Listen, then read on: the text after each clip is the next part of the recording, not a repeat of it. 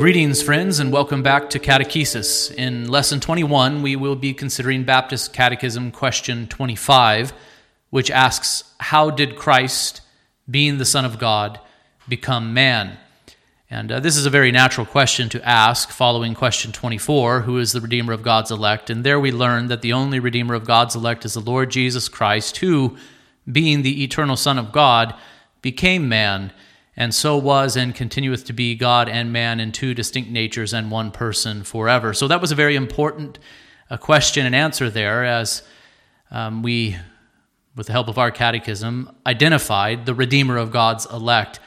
But here, the follow-up question, question 25, is how did this happen? How did Christ, being the Son of God, become man?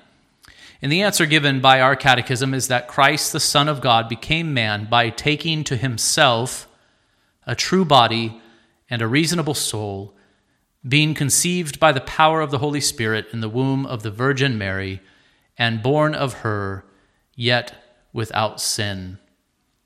And so here we have a description of the incarnation and how it was that the incarnation was brought about.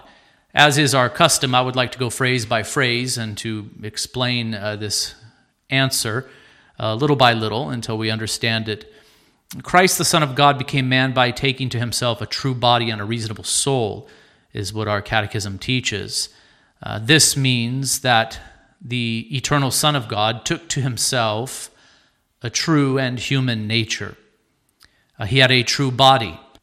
This is what Hebrews 2:14 teaches. For example, since therefore the children share in flesh and blood, he himself likewise partook of the same things, that through death he might destroy the one who has the power of death, that is, the devil. And so here we are taught, and in many other places, that the eternal Son of God took to himself a true body. He shared in our flesh and blood.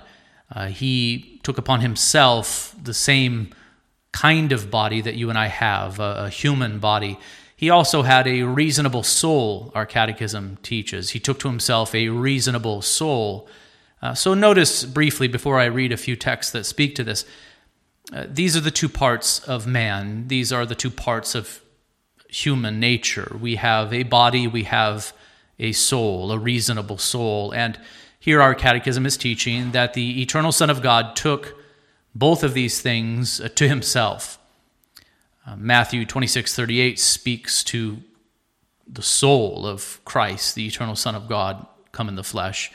Then he said to them, my soul is very sorrowful, even to death. Remain here and watch with me, is what Christ said to his disciples as he went to pray in Gethsemane.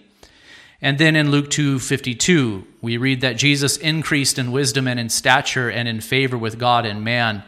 I think here we are given an insight into the natural growth process experienced by the Christ. He had a true human body and a true human soul. He increased even in wisdom in his humanity. Not, of course, in his divinity, but in his humanity. And then in John 12:27, we read, now is my soul troubled, and what shall I say? Father, save me from this hour. For this purpose I have come to this hour. But for this purpose I have come to this hour. Again, Jesus, facing death, spoke of his soul being troubled, his soul being in agony.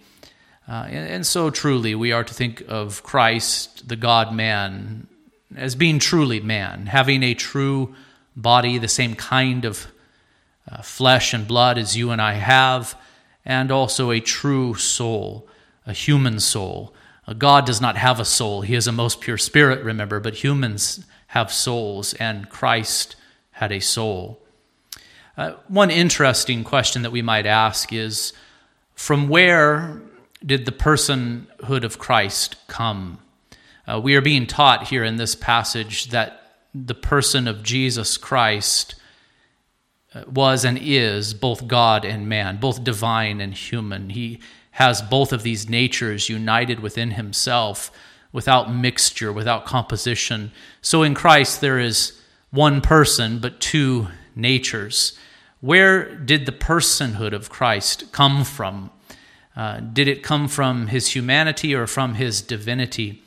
And I think it is important for us to confess that the personhood of Christ was derived from his divinity, and I think that is in fact what our catechism and our confession suggest, saying Christ, the Son of God, became man by taking to himself a true body and reasonable soul. So it is the Son of God who existed prior, and it is the Son of God, the second person of the Holy Trinity, who took upon himself humanity, a true body, and a reasonable soul. So the personhood of Christ was derived from the divine.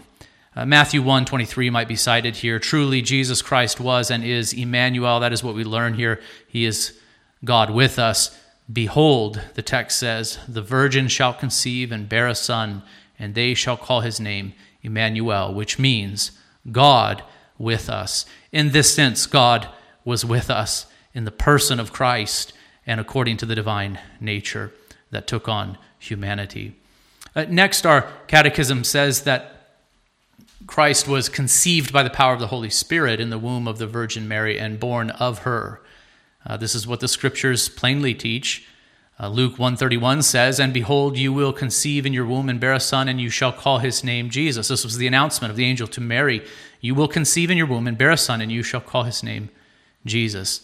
And then in verse 35 of the same chapter, the angel answered her, the Holy Spirit will come upon you, and the power of the Most High will overshadow you. Therefore, the child to be born will be called holy, the Son of God.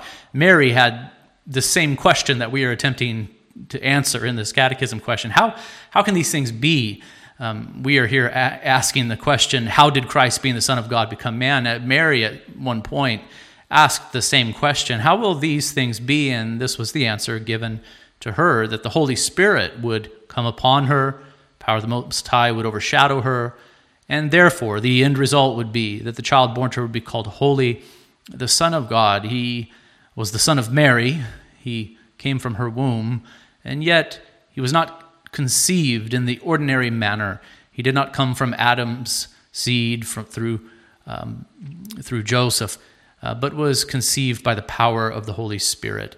And our confession says what the Scriptures say, and is very careful to qualify that, yet he was without sin. He was without sin.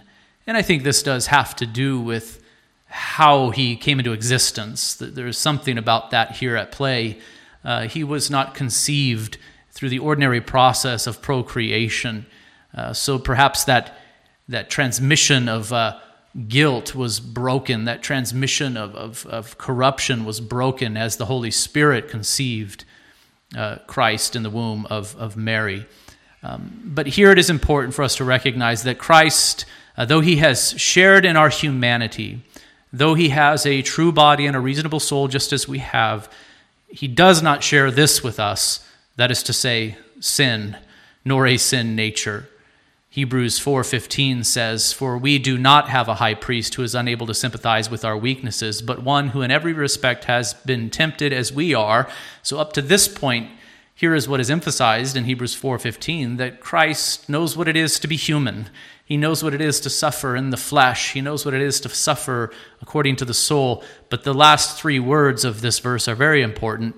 They say, yet without sin. And so again, the writer to the Hebrews is very careful to clarify. Christ was truly human. He suffered as we do, and therefore he can sympathize with our weaknesses, but he was without sin all the days of his life. He was not conceived in sin, nor did he commit his own sin as we do. And then in Hebrews 7:26, we read, for it was indeed fitting that we should have such a high priest, holy, innocent, unstained, separated from sinners, and exalted above the heavens. Here we have this emphasis upon the purity of Christ, who is the eternal Son of God, come in the flesh. Now, we should remember that we are in the middle of a section which runs from question 23 through 31 in our catechism that is all about our redemption in Christ. And here we are beginning that section by asking the question, really, who is the Redeemer? We have identified him as Christ Jesus our Lord. Well, what is he? Who is he? What is he like? That is the question we are answering here. And I would encourage you to go and to read chapter 8 of our Confession of Faith as we continue on in this section of our catechism. Chapter 8 of our confession really does correspond to questions 23 through 31 of our catechism. They're very good to read side by side. Our confession is more in-depth and theological. Our catechism is meant to be memorized so that we could really lay a hold of these truths and make them our own. But as you read our catechism and confession, I would encourage you to stand in awe of God's plan of redemption and to marvel at it. God's plan of redemption is truly marvelous. Man fell into sin. Well, how could this creature be redeemed then? Well, he cannot be redeemed by another man, for all are in sin. And so a sinner cannot pay for the sins of other sinners, but only for his own sin. And so we see that there was a need for someone greater to come, a Redeemer who was not held back by his own sins, thus Christ, the Son of God. But at the same time, it was necessary that in order to redeem humanity, that a human do it. It was necessary in order to atone for the sins of fallen creatures such as you and me, that the Christ assume that which he came to atone for and redeem, namely humanity. Friends, there is obviously so much more that could be said on this subject. Indeed, the incarnation is a very awesome and mysterious thing, but this will have to suffice for today. Until next time, brothers and sisters, abide in Christ.